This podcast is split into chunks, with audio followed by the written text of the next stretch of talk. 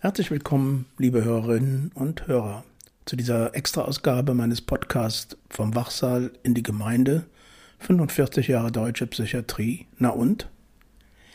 Heute möchte ich euch Teil 2 des Gespräches mit Gudrun Tönnes präsentieren.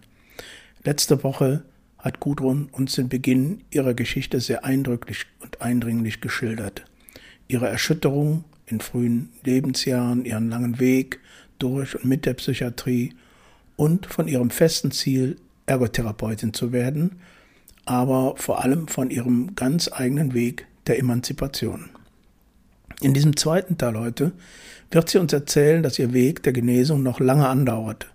Sie ganz gehörig viel Eigenverantwortung dabei übernahm, die eigentlichen Helferinnen in dieser Zeit keine wirklich wichtige Rolle spielten und wie erfolgreich sie die Klippen des Systems umschiffte.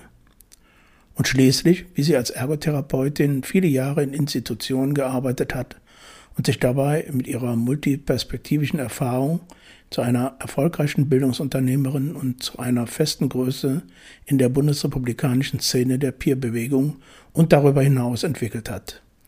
Sie wird uns eine sehr interessante und vor allem sehr ehrliche Betrachtung des deutschen Psychiatrie-Zirkus geben. Ja, und dann noch welche Bedeutung Musik für sie hat viel Erkenntnis und Spaß beim Zuhören. Gab es auch ein, tatsächlich ein triologisches Gespräch mit meiner Mutter und der Ärztin, als mhm. das Studium scheiterte und ich die zweite wirklich knallige Psychose hatte. Da war das dann für die chronisch, ne, da war ich dann chronisch schizophren. Und dann ähm, gab es ein Gespräch mit meiner Mutter, wo die im Vorfeld dann auch sagte so, ah, die wollen uns doch bestimmt nur die Schuld geben. Hm. so, hm. typisch so aus heutiger Sicht, ne? Ja, ja. Und so, ja, und dann war meine Mutter da und die Ärztin sagte, ja, am besten, Sie gehen jetzt in die Werkstatt für Behinderte. Und ich habe gesagt, nee, nee, ich will Ergotherapeutin werden. Und dann sagte sie, nee, Ergotherapeutin ist nicht, sie können sich nicht abgrenzen und so. Und obwohl sie ja auch gut mit gestörten Menschen umgehen können, das hat er sie schon mitgekriegt so. Mhm. Aber ähm, da war dann der Kompromiss für mich, eine Handwerksausbildung zu machen. Mhm. Also war ich noch weit davon entfernt, Ergotherapeutin zu werden, aber ich, das war so etwas, was ich immer im Hinterkopf hatte bei meinem ersten Aufenthalt schon, wo ich gemerkt habe, oh, jetzt alles ödet mich an, aber wenn ich irgendwie rausgehen kann und irgendwie Bodengänge irgendwas Sinnvolles da machen kann, auch wenn ich mit der Ergotherapie dort gar nicht so zufrieden war. Ich hatte dann einen Ton, mit dem ich auf, auf dem Zimmer oder auch im Raucherzimmer was machen konnte und äh, was gestalten konnte. Und ich habe dann gemerkt, so, das ist für mich ein Beruf oder wäre für mich ein Beruf, wo ich was mit anfangen kann, weil ich das Gefühl hatte, ich nehme mein Leben da wieder in die Hand. Ja. Ne? Erstmal ja. so so im übertragenen Sinne, ich nehme etwas in die Hand, aber es hat auch etwas, ne, das, das schafft eine Handlungsebene. Ich, ich wusste immer nicht, was Sozialarbeiter für mich tun können. Also, jetzt mhm. Klaus oder Sozialpädagogen. Auch Psychologen, die mm. haben nicht wirklich was für mich getan, außer dass sie mal mehr oder weniger nett mit mir geredet haben. Mm. Und, und Psychiater, das war ganz kurios. Also auch eine Psychologin sagte zwar zu mir, nachdem sie einen Intelligenztest gemacht hat, an deiner Stelle würde ich jetzt Medizin studieren und äh, Vollabi machen und Medizinstudien, aber die hat auch gar nicht gewusst, dass ich aus einem ganz anderen Hintergrund komme. Mm. Ich kam halt so aus der Unterschicht, so mehr oder weniger aus dem bildungsfernen Haushalt. Das war für mich nicht so selbstverständlich. Und, ähm, und, und, und, Ergotherapie passt auch wirklich gut so zu, zu meiner handwerklichen Begabung, aber auch eben, ich glaube, ich kann mit Menschen auch gut. Mm. Ja, jedenfalls ähm, hat das dann noch ein bisschen gedauert. Die, die Ausbildung, die habe ich allerdings als Buchbinderin dann gemacht, aus dem Arbeitstraining heraus. Da gab es eine Arbeitstrainingswerkstatt und äh, einen Buchbinderbereich. Und da, da habe ich dann ähm, letztendlich in der Regie-Buchbinderei meine Ausbildung gemacht als, als Buchbinderin. Und mhm. ich habe einfach ähm, dadurch viel, viel Zeit in diesem klinischen Kontext verbracht, weil diese Buchbinderei Buchbinderei, die, die war Institutsbuchbinderei und da arbeiteten Langzeitpatienten. Also ja. wirklich Leute, die, wo man morgens, mittags, abends immer wusste, was die so für Texte sagen. Ne? Also, mhm. und, und, und ein paar Leute, die auch so aktuell im Arbeitstraining waren. Aber es war schon für mich eine große Herausforderung, von, von den ja, von den kollegialen Möglichkeiten, sich auszutauschen beim Ergotherapie oder Arbeitstherapeutenteam war ich mal außen vor als Ex-Patientin mhm. oder noch Patientin. Und da gehörte ich zu den Handwerkern. Ja, okay, die waren so ein bisschen rustikal, die nahmen mich auch größtenteils ernst. Und eben nicht ernst genug, um ne, mich als Frau anzugucken. Ja, das fand ich auch sehr angenehm ja. im Zusammenhang. Ähm, und die, ähm, die Patienten, mit denen war ich einfach nur.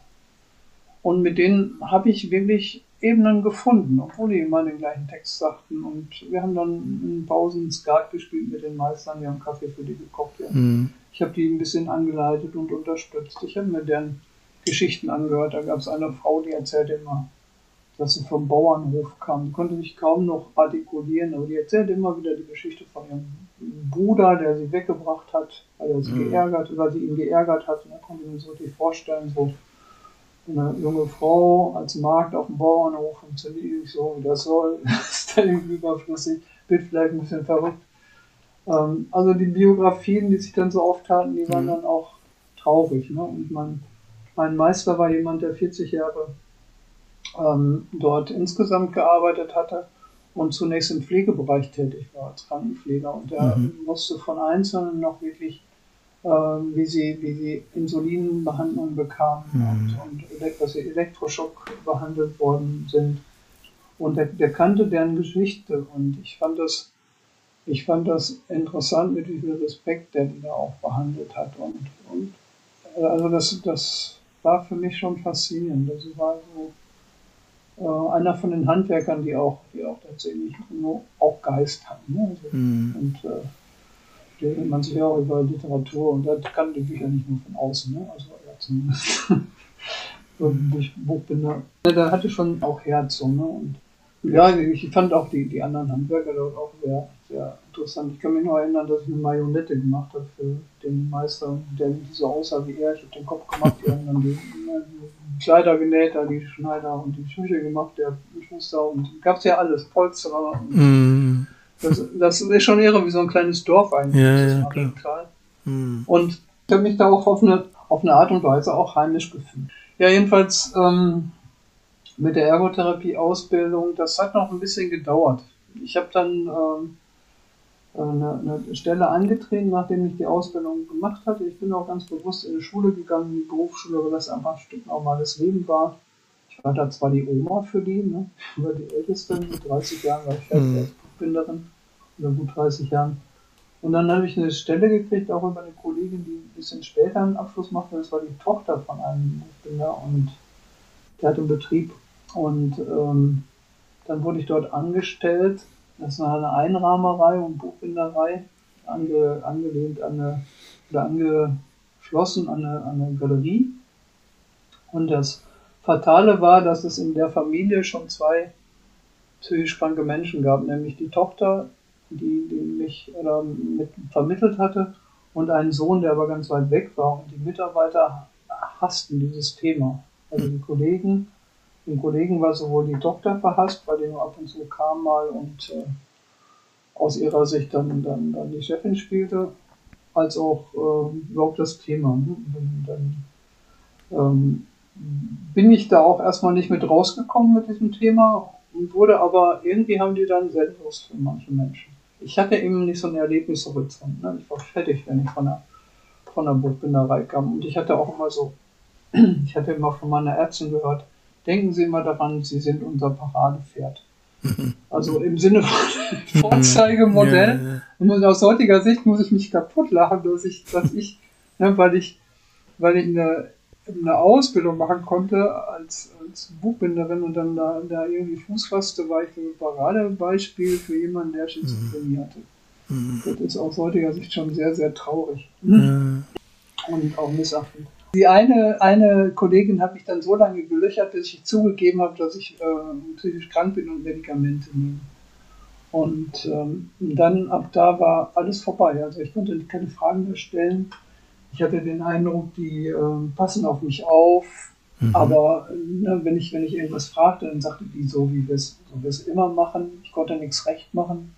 Und ich kam immer verzweifelter nach Hause, weil ich, ich wusste nicht, wie ich das ändern sollte jetzt. So, ne? Ich konnte nicht schneller werden, ich konnte nicht genauer werden und schon gar nicht beides gleichzeitig ähm, unter den Medikamenten. Ich konnte mich auch nicht irgendwie mit Smalltalk retten und, und äh, mit politischen Themen. Ich war damals ganz außen vor. Ich habe wirklich nur meine Arbeit gemacht und ähm, abends mich ausgeruht und hatte ein paar Leidensgenossen, so als Freunde, mit denen ich mal spazieren gegangen bin. Wir noch Essen gekocht und das war's. Ne? Oder war noch bei meiner Familie dann am Wochenende. So ganz typisch, wie das bei vielen psychisch kranken Menschen auch ist. Ne? Mm. Chronisch psychisch krank sind und vielleicht ne, also der Erlebnishorizont, ähm, das, das Umfeld, das Netzwerk, das, das war nicht so dolle. Und mhm. dann habe ich immer mehr geweint, kam zu meiner Ärztin und die, die sagte auch dann, ja, Sie wissen ja, wenn Sie zu dünnhäutig sind, ich war so compliant, dann nehmen Sie mehr ein und ich nahm mhm. mehr ein und ich wurde nicht dickhäutiger, sondern dünnhäutiger und das war auch wieder so ein Punkt, wo ich auch gesagt hätte, wenn das so weitergegangen wäre, hätte ich auch ähm, dem Leben Ende gesetzt, weil es für mich so keinen Sinn hatte. Ne?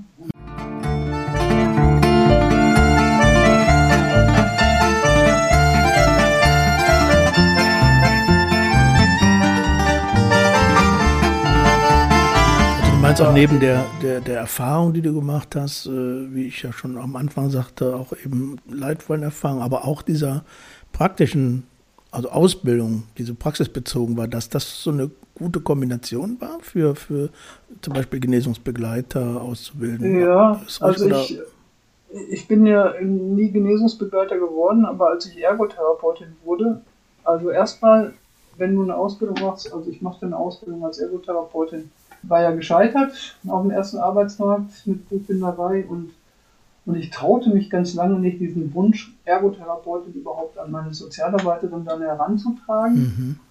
Ähm, so nach dem Motto, die sagt ja dann auch wieder so Sachen. Und irgendwann habe ich mich dazu durchgehoben, aber dafür habe ich drei Jahre gebraucht und die wollte mich dann eigentlich immer unterbringen in, in anderen Betrieben im Behindertenstatus. Aber ich habe mir vorgestellt, im Behindertenstatus im Handwerksbetrieb mit einer psychischen Behinderung, das äh, willst du nicht. Ne? Mm. wollte ich nicht. Ne? Und ähm, das habe ich auch wieder einem, einem, einem ähm, Kollegen, Leidensgenossen zu verdanken, der dann irgendwann zu mir sagte, so, du, die arbeitet doch für dich. Du musst ja genau das sagen, was du willst. Hm. Und ich habe damals, weil ich wusste, die handeln nicht immer runter, habe ich gesagt, äh, Frau so und so, ich möchte gerne Kunsttherapeutin werden. Und dann hat die gesagt, ne, hat die wirklich gesagt, was ich mir bestenfalls vorstellen kann, ist, dass sie Arbeits- und Beschäftigungstherapeutin werden. Hm. Aber ne, dann auch mit der Einschränkung, Sie können diesen handwerklichen Teil, den können Sie sehr gut, aber wenn Sie in einem Team arbeiten, spätestens dann werden Sie merken, dass Sie anders strukturiert sind. Hm. Ähm, das habe ich auch eine Weile mit mir rumgetragen. Ne, das hat dazu geführt, dass ich in den Teams, wo ich war, dann offen mit meiner Erfahrung umgegangen bin und auch immer versucht habe, Dinge zu klären. Also das, das hat, hat mir eigentlich einen positiven Schub gegeben, nach dem Motto, da wollen wir doch mal sehen. Aber in der Situation war es auch wieder so, ja, Killerphrase, sage ich immer. Ah, ja, ja. Und dann schon alleine dieser Satz, was ich mir bestenfalls vorstellen kann, habe ich auch ein paar Jahre gebraucht, um zu verstehen, dass das mit dem Vorstellungsvermögen der Dame zu tun hat und nicht mit mir. Ja, ja. Und mhm. das ist schon, schon ähm, ein geflügeltes Wort auch bei einigen.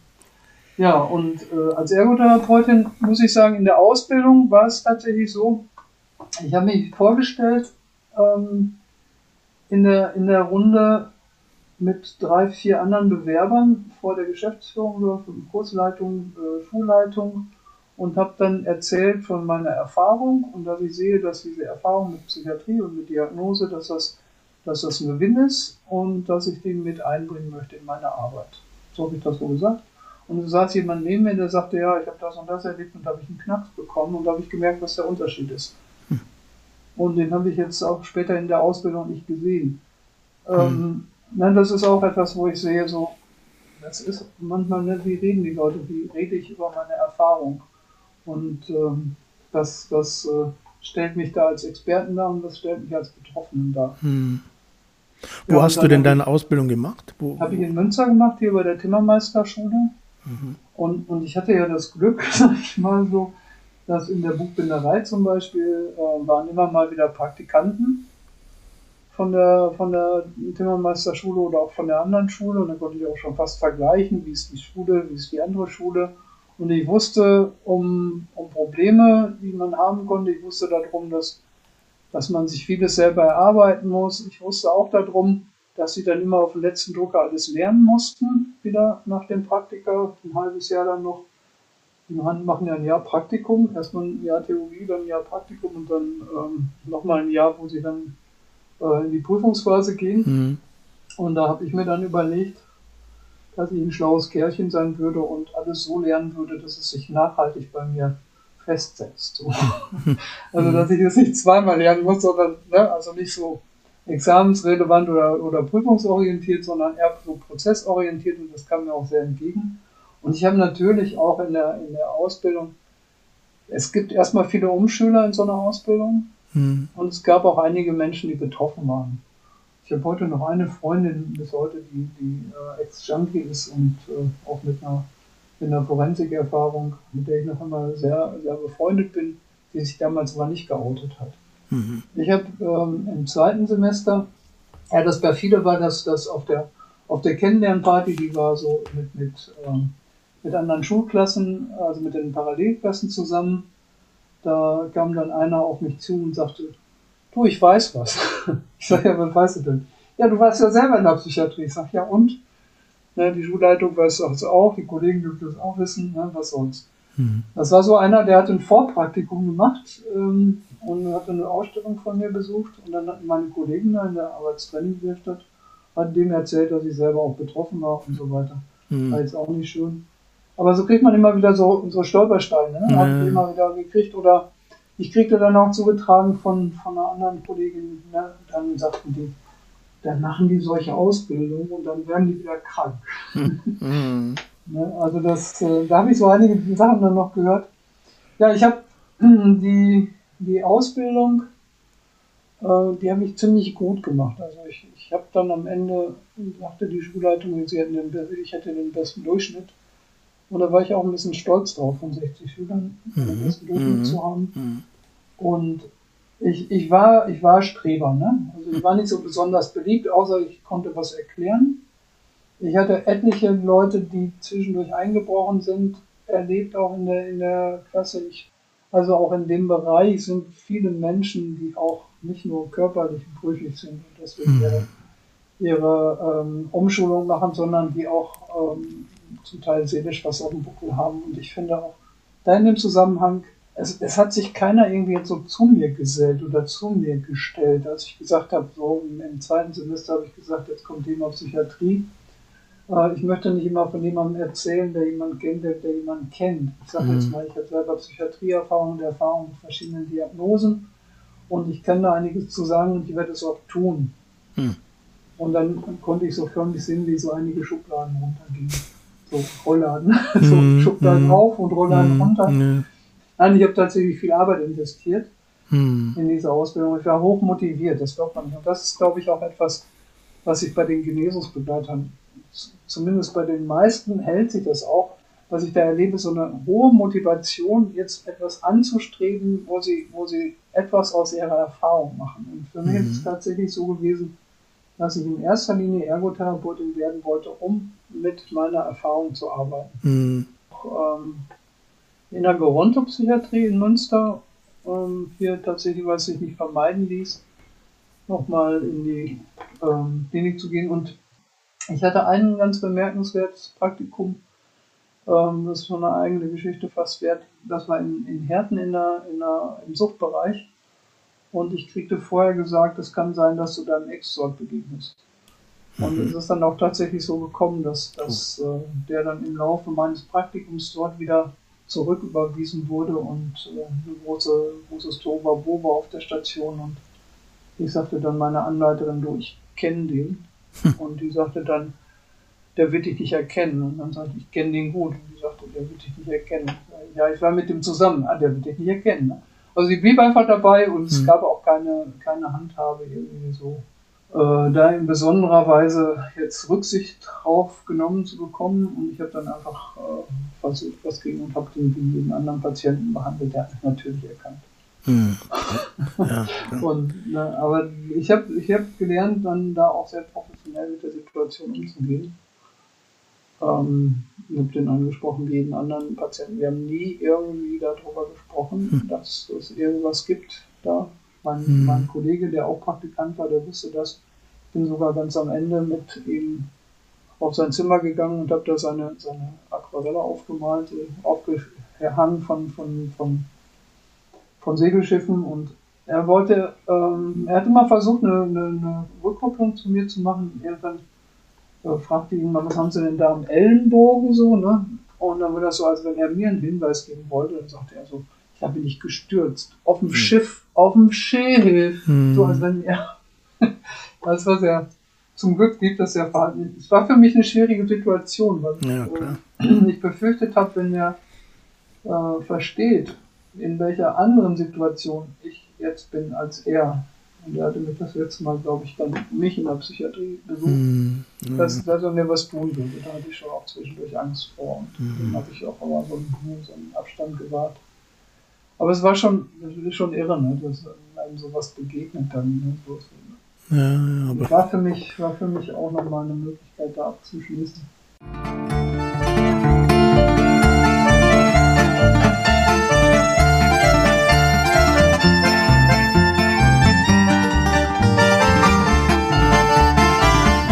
War ich äh, dann Ergotherapeutin und dann habe ich mich beworben und war ein halbes Jahr in der Klinik, wo ich selber Arbeitstraining bekommen habe. Mhm. Und ähm, ja, das, das war nicht lustig, weil dort hat man mir dann äh, alle möglichen Bereiche zum Vertreten gegeben, außer der Buchbinderei, die brauchte nicht vertreten zu werden. das ich schon bemerkenswert. Die haben mir alle möglichen unliebsamen Arbeiten gegeben. Ich musste Springer sein mhm. und äh, immer den langen Freitag machen und ich sollte immer mittags die Leute aus dem Grundverbund dann äh, mit Essen versorgen, was eigentlich vorher um, umging. Und ich habe einen wohlmeinenden Kollegen gehabt, mit dem ich äh, zusammenarbeite, den ich unterstützen sollte. Der hatte einen Aneurysma-Riss gehabt und den kannte ich auch schon von ganz früher noch, als ich noch in der Werkstatt arbeitete. Und der hat mir gesagt, Gudrun, ich habe dich gerne hier, aber du kriegst hier kein Bein an der Erde. Mhm. Der, der Leiter von der Arbeitstrainingswerkstatt hat mir dann so nach einem halben Jahr gesagt, ja, ich wollte mal sehen, wie sie hier so laufen. Mhm. Und äh, dann, dann fragte ich irgendwann nach meinem Zeugnis und dann fragte ihn, sagte irgendjemand, ja, vielleicht in der Krankenakte gelandet. Hm. Ähm, das, das war krass, das ist vielleicht einer der Gründe, warum hm. ich Leuten rate, nicht dahin zu gehen, wo sie in Anführungszeichen ja, groß geworden ja, sind. Ja, ähm, das ist vielleicht ein bisschen übertragen von der eigenen Geschichte auf andere. Naja, aber die Geschichten es, hört man ja häufiger. Also und es funktioniert bei, trotzdem hm. auch immer mal wieder, aber es gibt tatsächlich auch die Leute, die bleiben, hm. die, die braven, lieben Kalfaktoren, die einen Schulterklopfen kriegen und dann auch sich irgendwann fragen, wieso habe ich dann eigentlich die Ausbildung für gemacht. Naja, und das ist so ein Gefälle, was man irgendwie nicht rauskriegt. Ne? Und das ist auch viel Angst bei den Kollegen dann da auch. Äh, ja, das ist ganz, ganz Unsicherheit, die wissen gar nicht, wie sie das ja. einordnen sollen und wollen sich nicht damit auseinandersetzen. Das ist eine Menge von von Hindernissen, das, mm, das kenne ich. Also kenne ich jetzt auch von anderen Geschichten, die so sagen, ja. ne, da, da geht es dann gar nicht gut. Ja, und dann bin ich, habe ich mich trotzdem nochmal wieder beworben und habe gedacht, naja, guckst du mal. Und dann habe ich mich beworben, weil der Caritas im Kreis Großwelt in der Tagesstätte, die aufgebaut werden sollte.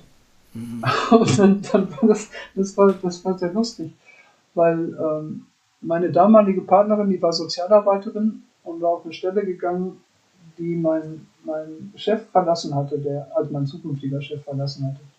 Und hatte dann nur mal so angerufen und gesagt, guck dir die Bewerbung gut an, ne, von der, von der Gudrun Tönnies. Und ich habe ihn aber auch nachher gefragt, er hat mich nicht deswegen genommen, sondern weil ich ihn überzeugt habe. Ähm, da habe ich mich dann beworben und eine Kernfrage war, bist du noch da? Ja, ja, klar.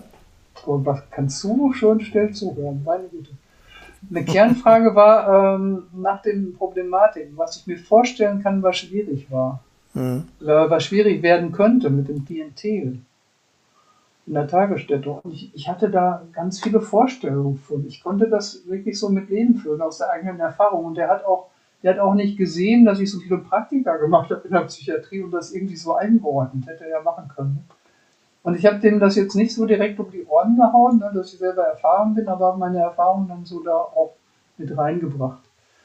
Ähm, konnte mir auch vorstellen, ähm, ähm, wie heißt das noch, Zuverdienst aufbauen und so, also ich bin dann ja, ja, ja.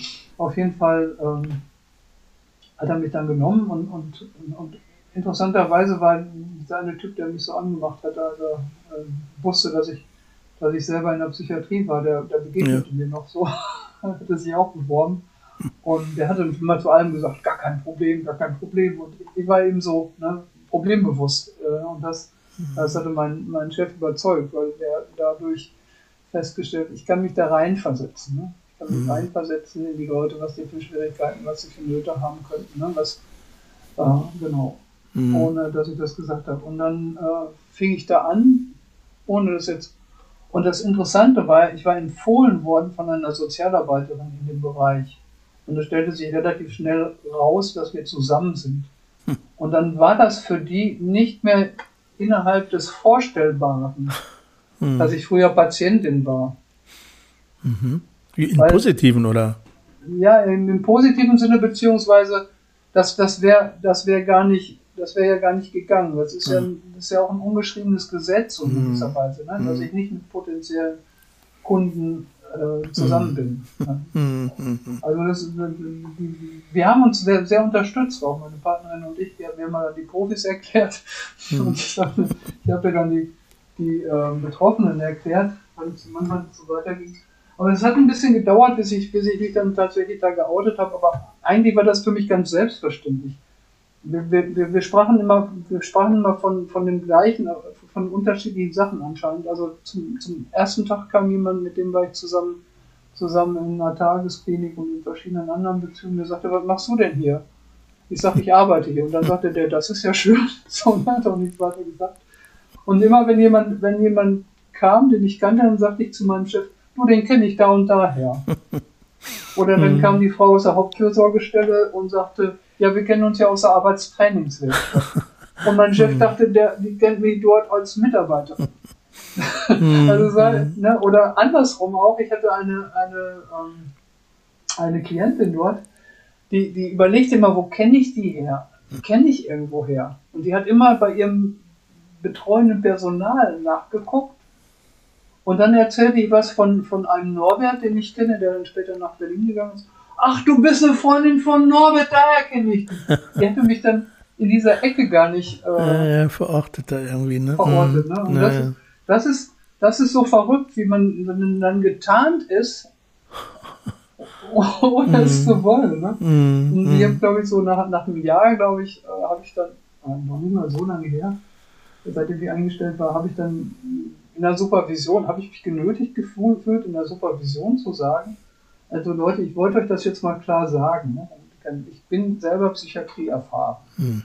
Ne, ich hab, ne, und ich sehe das auch als Gewinn und ich, ich sehe das als, ne, und ich, ich bin auch nicht betroffen in dem Sinne, ich habe keine Medikamente, ich habe keine Symptome, ich, ich fühle mich gesund, ich bin vielleicht ein bisschen mal emotional. Ähm, und da muss auch jetzt keine Rücksicht drauf genommen werden. Und das war aber für die, die Supervisoren haben mir das dann nachher noch so geschildert, das war für die irgendwie, dass ich mich anbiete als Patientin oder als Klientin. Mhm. Mhm. Und äh, ich, das, darum habe ich das ja nicht gesagt. Nee, ich wollte klar. nur sagen, ich habe eine zusätzliche Qualifikation. Ja, ja. Ne? Da hatte ich zwar keinen Schein drüber, aber ich war mir sehr bewusst darüber, was das für eine Qualifikation ist. Und ich musste dann in der Folge sehr, sehr vorsichtig sein mit dem, was ich so sage. Ne? Das Thema Missbrauch, oh Gott, dann habe ich jemanden so behandelt, weil ich dachte, das ist ein Missbraucher oder so, mhm. sondern und das war ein ganz anderes Thema, da ging es um Kochen oder was. Also das war ein bisschen schwierige Situation, bis ich dann wieder das Gefühl hatte, ich, ich habe wieder richtig Boden unter den Füßen als Kollegin. Dann ne, gab ein Gespräch mit meinem Chef, wo der dann sagte so, ich weiß gar nicht, wie ich da eingestellt habe, du kannst ja nicht mal das und das gefälligst an Emotionen zu Hause und weiß nicht was alles. Mhm. Äh, da ging es richtig heftig zur Sache. Und, mhm. äh, mhm. dass ich da elf Jahre war, und äh, gearbeitet habe und das mit. Elf Jahre hast du da gearbeitet? Ja, das spricht ja mhm. dafür, dass ich, äh, dass ich da schon irgendwie Fuß gefasst habe. Ja, ja und also ich, ich bin jetzt mhm. auch nicht aus Not irgendwie, habe ich da aufgehört, sondern es war eine ganz klare Entscheidung. Natürlich, so ne, in dem Zusammenhang kam irgendwann auch so ein Satz von meinem, meinem Chef, wahrscheinlich überforderst du uns wieder alle oder du möchtest gerne gerne eins zu eins äh, trialogische Konzepte hier umsetzen. Ähm, also da gab es immer mal so diese Spannungsfelder, auf der anderen Seite sagt jemand beim Trialog, ja, du sitzt ja im Fleischstopf der Psychiatrie, ist ja klar. Ne? Mhm. Und ne, das war so, da auch so ein Spannungsfeld.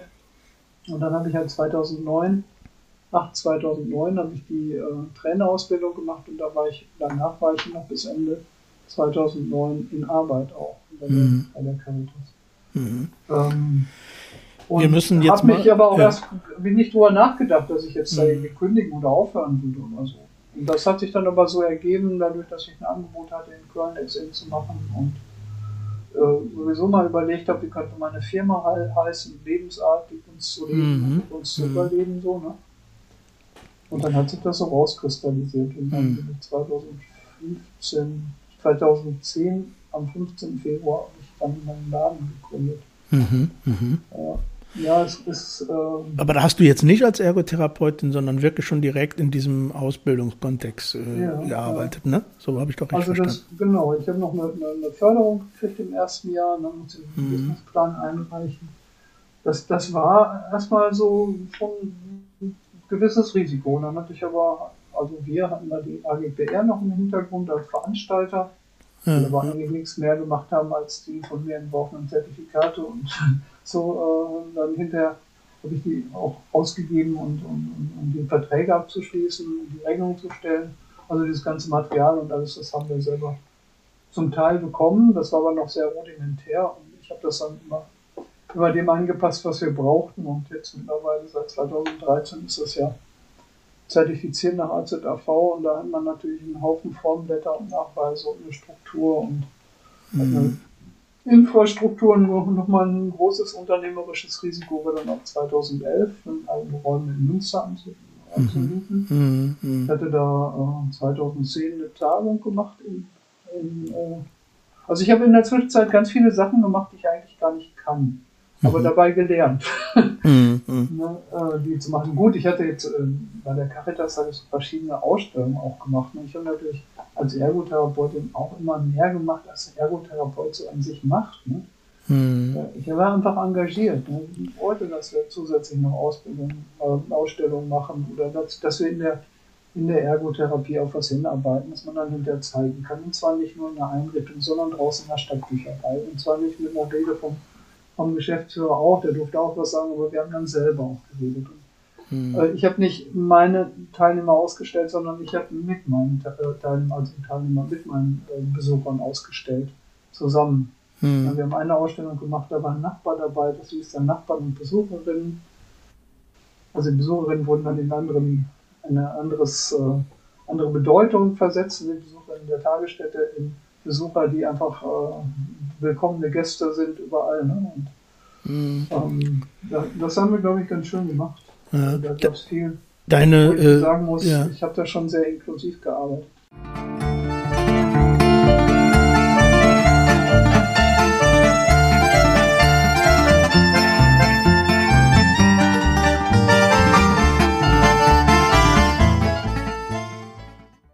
Die Tätigkeit oder vielleicht die unternehmerische Tätigkeit, ich weiß nicht, wie du das selber bezeichnest, jetzt bei Lebensart oder mit Lebensart, da bist du ja auch in eine ganz, ganz anders in Erscheinung getreten, so innerhalb der Psychiatrie-Szene. Denn so Ausbildung von Genesungsbegleitern, aber auch von anderen Ausbildungsinhalten, die ja da waren, oder Veranstaltungen, wie auch immer man das nennt, die haben ja nochmal, ja, ich sag mal, das war ja deutlich mehr öffentlich jetzt als die Arbeit jetzt in der, in der Tagesstätte. Äh, äh, das, das, wie, war das so was, was du wolltest, was gut war für dich, da nochmal vielleicht auch ja mehr, mehr Kante, mehr Konturen zu zeigen? Ja. Denn das war ja so oder ist ja so also, nach wie vor. Ne? Ja, ich, ich, ich habe angefangen, so Kante und Kontur zu zeigen, auch schon in der, in der Tagesstätte, als ich, also ich habe zum Ende hin habe ich einen öffentlich äh, ausgeschriebenen oder beworbenen Vortrag gemacht über meine Genesungsgeschichte sozusagen als Abschiedsgeschenk. Mhm. Ähm, und ich habe äh, vorher auch eine, eine, ganze Seite über das zum Thema Trialog, wo auch meine Vorgeschichte ne? fängt an mit, würden Sie jemanden einstellen, Hand aufs Herz, würden Sie jemanden einstellen, der selber in der Psychiatrie war. Mhm. Das, das hat damals meinem Chef auch nicht so gut gefallen. ähm, aber für mich war das in dem Zusammenhang, dass ich Trainerin war von Ex-In, mhm. war das schon eine, eine, eine Übung, aber auch eine Voraussetzung. Wenn ich, wenn ich anderen das zumute, wenn ich anderen das zumute, offen mit ihrer Psychiatriegeschichte voran so gehen, in den Beruf zu gehen, dann, dann, dann muss ich auch selber dazu in der Lage sein und dazu stehen können. Also ist für mich meine Haltung. Ich kann mhm. jetzt nicht jemand anderen oder auch jemanden mit einer Psychiatrieerfahrung überhaupt in die Psychiatrie zurückzuschicken. Ich weiß nicht, ob ich das so machen würde, wenn ich es selber nicht gemacht hätte, als mhm. reiner Profi. Ja, okay. Also da, da weiß ich nicht, wie ich damit umgehen will. Ich, ich weiß, dass ich dieses Spannungsfeld auch kennengelernt habe. Ja. Ja, diese Öffentlichkeit, es war manchmal ein bisschen, ich habe mich gewehrt gegen so Zuschreibungen. Ich kriegte dann schon mal äh, äh, eine Anfrage, machst du da einen Vortrag und dann kriegte ich ein fertiges Programm, wo dann drauf stand, äh, die Zukunftsperspektiven der Gemeindepsychiatrie aus der Sicht der Psychiatrie erfahren. Gudrun Tönnes, Lebensart. Mhm. Und das, das, das, das, wollte ich nicht, weil ich bin nicht die Psychiatrie erfahren. Und ich möchte auch nicht darauf reduziert sein, weil ich bin auch zwölf Jahre habe ich als Profis, Profi gearbeitet, als Ergotherapeut und als gestandene Ergotherapeut viele Dinge gemacht und bewirkt. Und ich werde immer dann ärgerlich, wenn man mir irgendein Label gibt oder eine Rollenzuschreibung, ne, so wie eine Psychologin, die äh, XIM mit äh, begleitet, die sagte dann zu mir irgendwann so, ja, aber du bist ja auch Betroffene.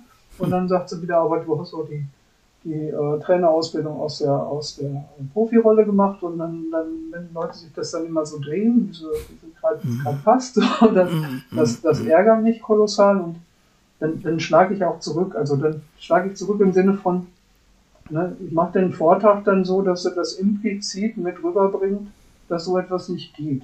Hm. Damit habe ich mich vielleicht auch nicht immer so beliebt gemacht, aber das ist ja auch, glaube ich, nicht unbedingt so der Sinn der Sache. Aber ich bin jetzt nicht jemand, der dazugehört, also ich, ich, ich bin kein Psychiaterbäscher oder ich bin kein Psychiatrieverurteiler. Ich weiß, dass hm. viele Menschen, die da sitzen in meinen Kursen, inklusive ich wahrscheinlich auch, auch wenn es nicht die beste Behandlung war, dass ich hier noch sitze, weil es die Psychiatrie und so ein System gibt. Mhm. Und weil es vielleicht keine besseren Alternativen gibt, muss es die Psychiatrie dafür noch geben. Aber das ist dann vielleicht nochmal ein anderes Thema. Ja, ja. Aber äh, ich, ich, sehe auch, dass es sehr deutliche Unterschiede gibt. Ich bin manchmal mhm. in so einem, bei Facebook in so einem Pflegeforum und da finde ich dann, ja, die Pfleger aus Thüringen, die sind extrem tapfer, dass sie sich da zu Wort melden und sagen, wie es gerade bei ihnen auf den Stationen abgeht oder welche Themen da, ähm, da wichtig sind. Äh, es, es hängt immer an den einzelnen Personen. Mhm. Ne, da, wo sie, wo sie wirken. Und äh, mhm. äh, deswegen auch ein Genesungsbegleiter wird auch nicht die Psychiatrie verändern, aber vielleicht an der Stelle, wo er tätig ist, ein Stück verändern in der Beziehung zu dem Patienten. Ja. Und vielleicht ändert sich darüber etwas. Ne? Mhm. Das ist ein komplexes Thema, kann man gerne mal erleben. Ja. Ja. Eine Frage wird, ich, interessiert mich, das geht mir die ganze Zeit durch den Kopf.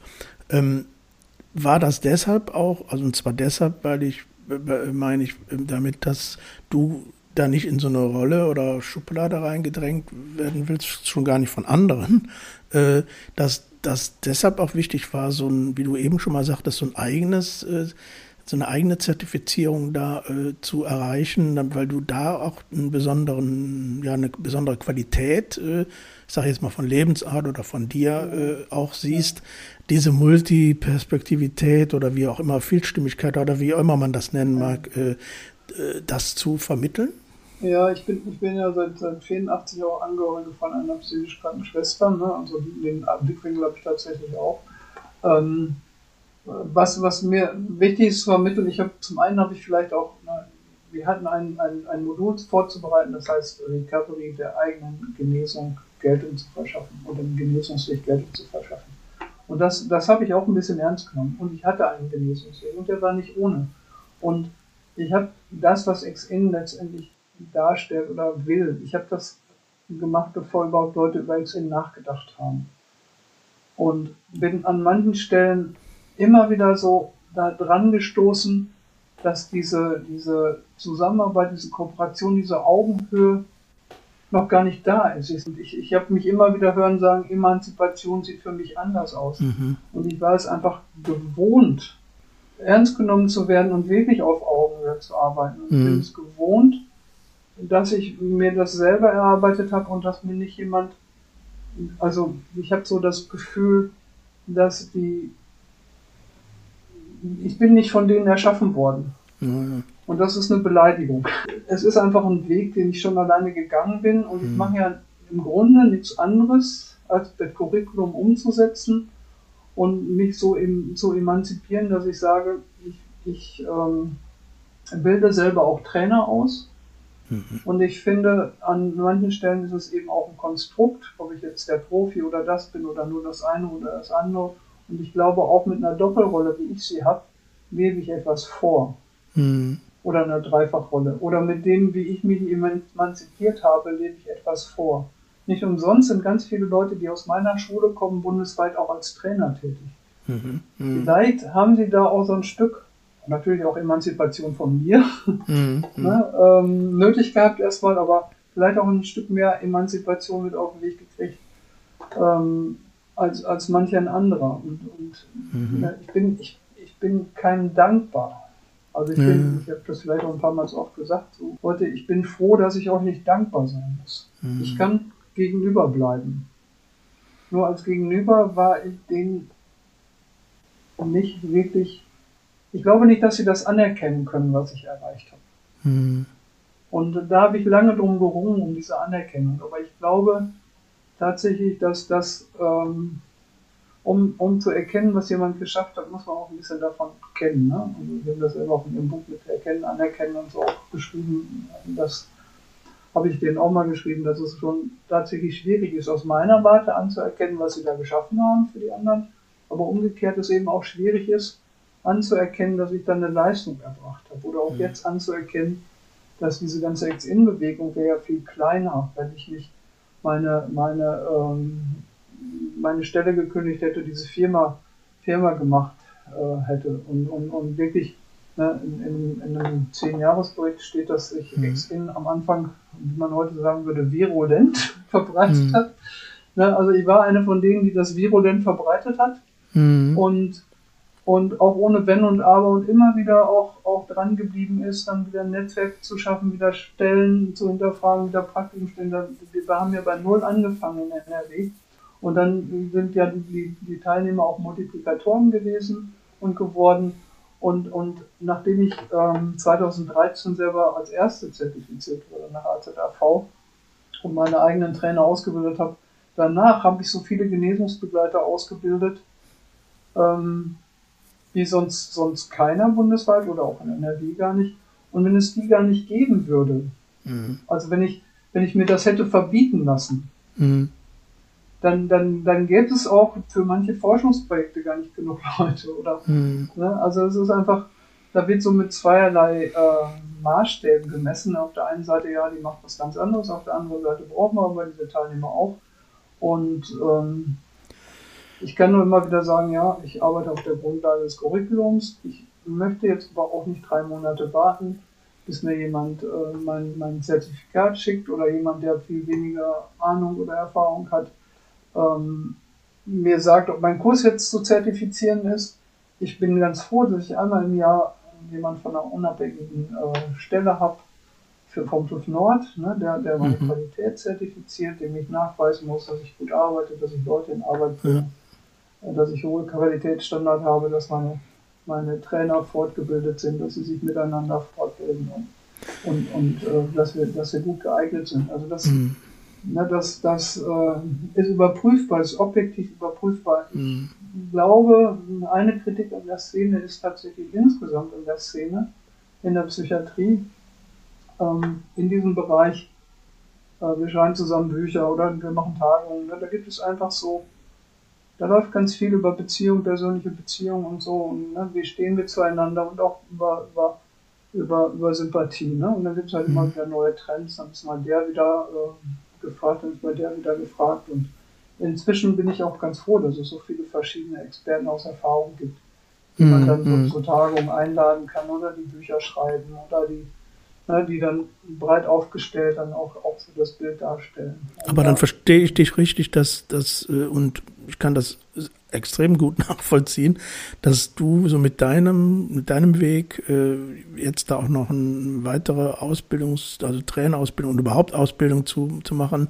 ähm, im Grunde genommen die Bewegung stärkst, weil das war immer so, ist immer so meine Außenwahrnehmung, dass äh, die, die, die Genesungsbegleiter, aber auch überhaupt die, die Psychiatrie erfahrenen, äh, sich eigentlich bündeln sollten und äh, da eben, um noch mehr Kraft und Stimme äh, zu haben. Aber ja. durch so eine, ja, Differenziertheit, sage ich jetzt mal, äh, ist, scheint mir manchmal auch die Stimme da leiser zu werden oder die, die äh, Bewegung geschwächt zu werden. Aber du siehst es anders. Du sagst, nee, es ist eigentlich eine, eine Verstärkung, eine Bestärkung der, der Bewegung. Ja, ich habe, ich habe, ich, ich, lege ja auch das Prinzip der offenen Türen. Ne? Aber es gibt halt Organisationen, ne? da wechseln äh, bestimmte, bestimmte Leute, die was zu sagen haben, da wechselt die Haltung. Aber es ist ganz sensibel, es ist ganz sensibel. Und ich, ich glaube, ähm, ich kann auch nur in Zusammenarbeit gehen mit Menschen, die Kritik auch ertragen. Mhm. Die man auch, da kann man auch öffentlich kritisieren, die haben mich auch schon öffentlich schlecht gemacht, aber es, es geht darum, öffentlich sagen zu dürfen, die sagen, aber die machen nicht. Mhm. ja? Mhm. Und äh, wenn, wenn das jemand nicht aushält, dann, dann wird es schwierig. Und, und ich, ich denke so, es, es ist zumindest jetzt gesagt und geschrieben, auch äh, im, im Kontext von jetzt in Deutschland, dass sie gerne mit allen, dass sie sich eine bunte Vielfalt von, von Vertretungen von, von Experten aus Erfahrung wünschen, die miteinander arbeiten und wir arbeiten auch zusammen an den Standards ähm, für, für das EU-Projekt, also für, für EU-weite Standards für die mhm. Wir entwickeln ein paar Module, wir gucken, was geht, aber das ist natürlich auch so auf der anderen Seite wenn jetzt eine XN-Ausbildung Basis soll, sein soll für Standards, die europaweit gelten, dann muss man eben auch dieses Curriculum zur Verfügung stellen für europaweit. Mhm. Ja. Und, und, und, da muss man mal gucken, ähm, ob das, ob, ob welches Produkt dann zur Verfügung gestellt wird. Mhm. Ähm, nein, es ist, es ist tatsächlich so, dass, dass insgesamt, insgesamt glaube ich, dass ähm, ich bin, ich bin Mitglied in der DGSP, DGBS, im mhm. GPE, im äh, Angehörigenverein. Also es gibt ganz viele Vereine, wo ich, wo ich Mitglied bin, Ergotherapeutenverein.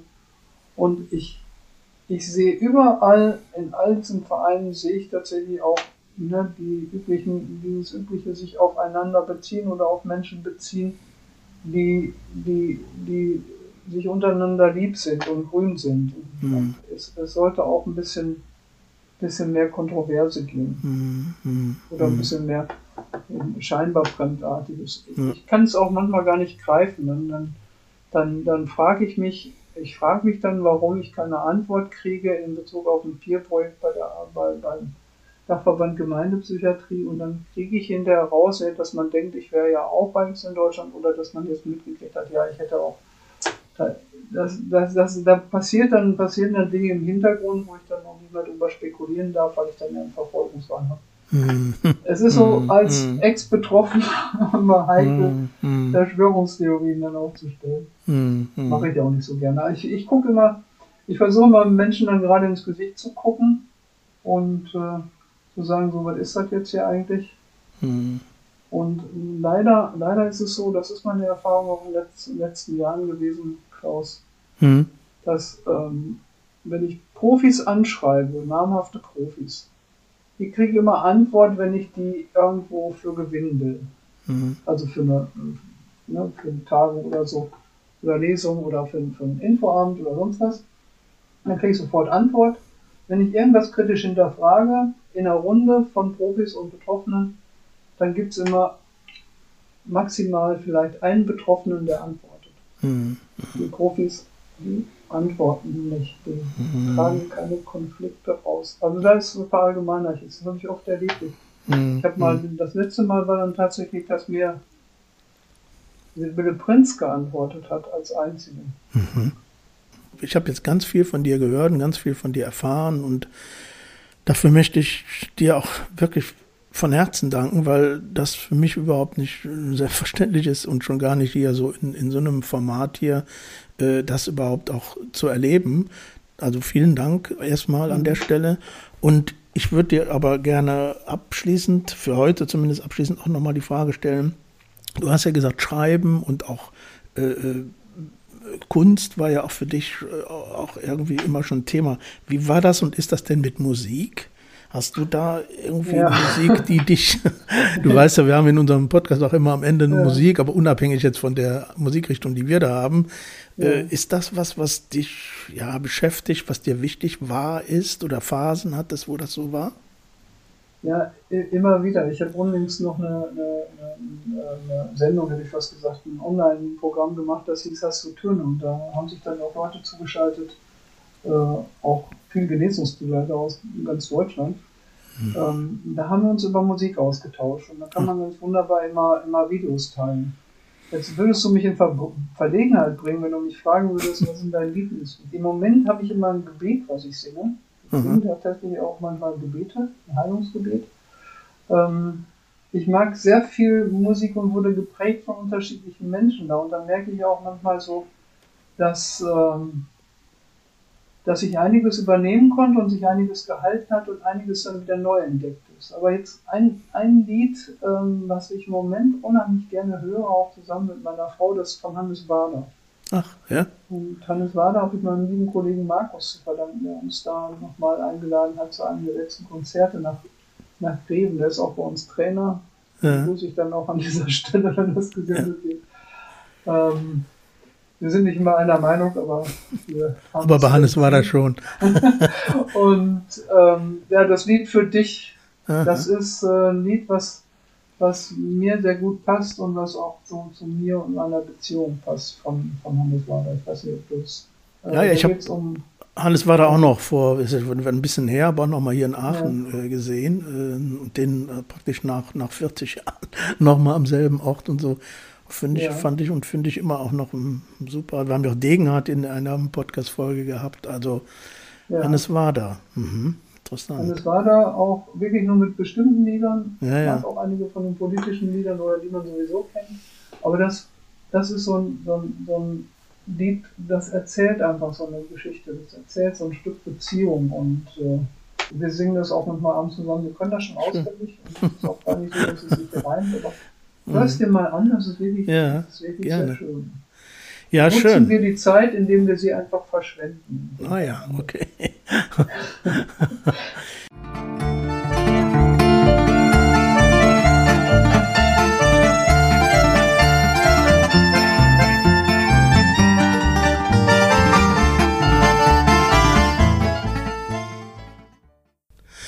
Hi Bernd, Mensch, heute mal wieder live, livehaftig hier. Freut mich.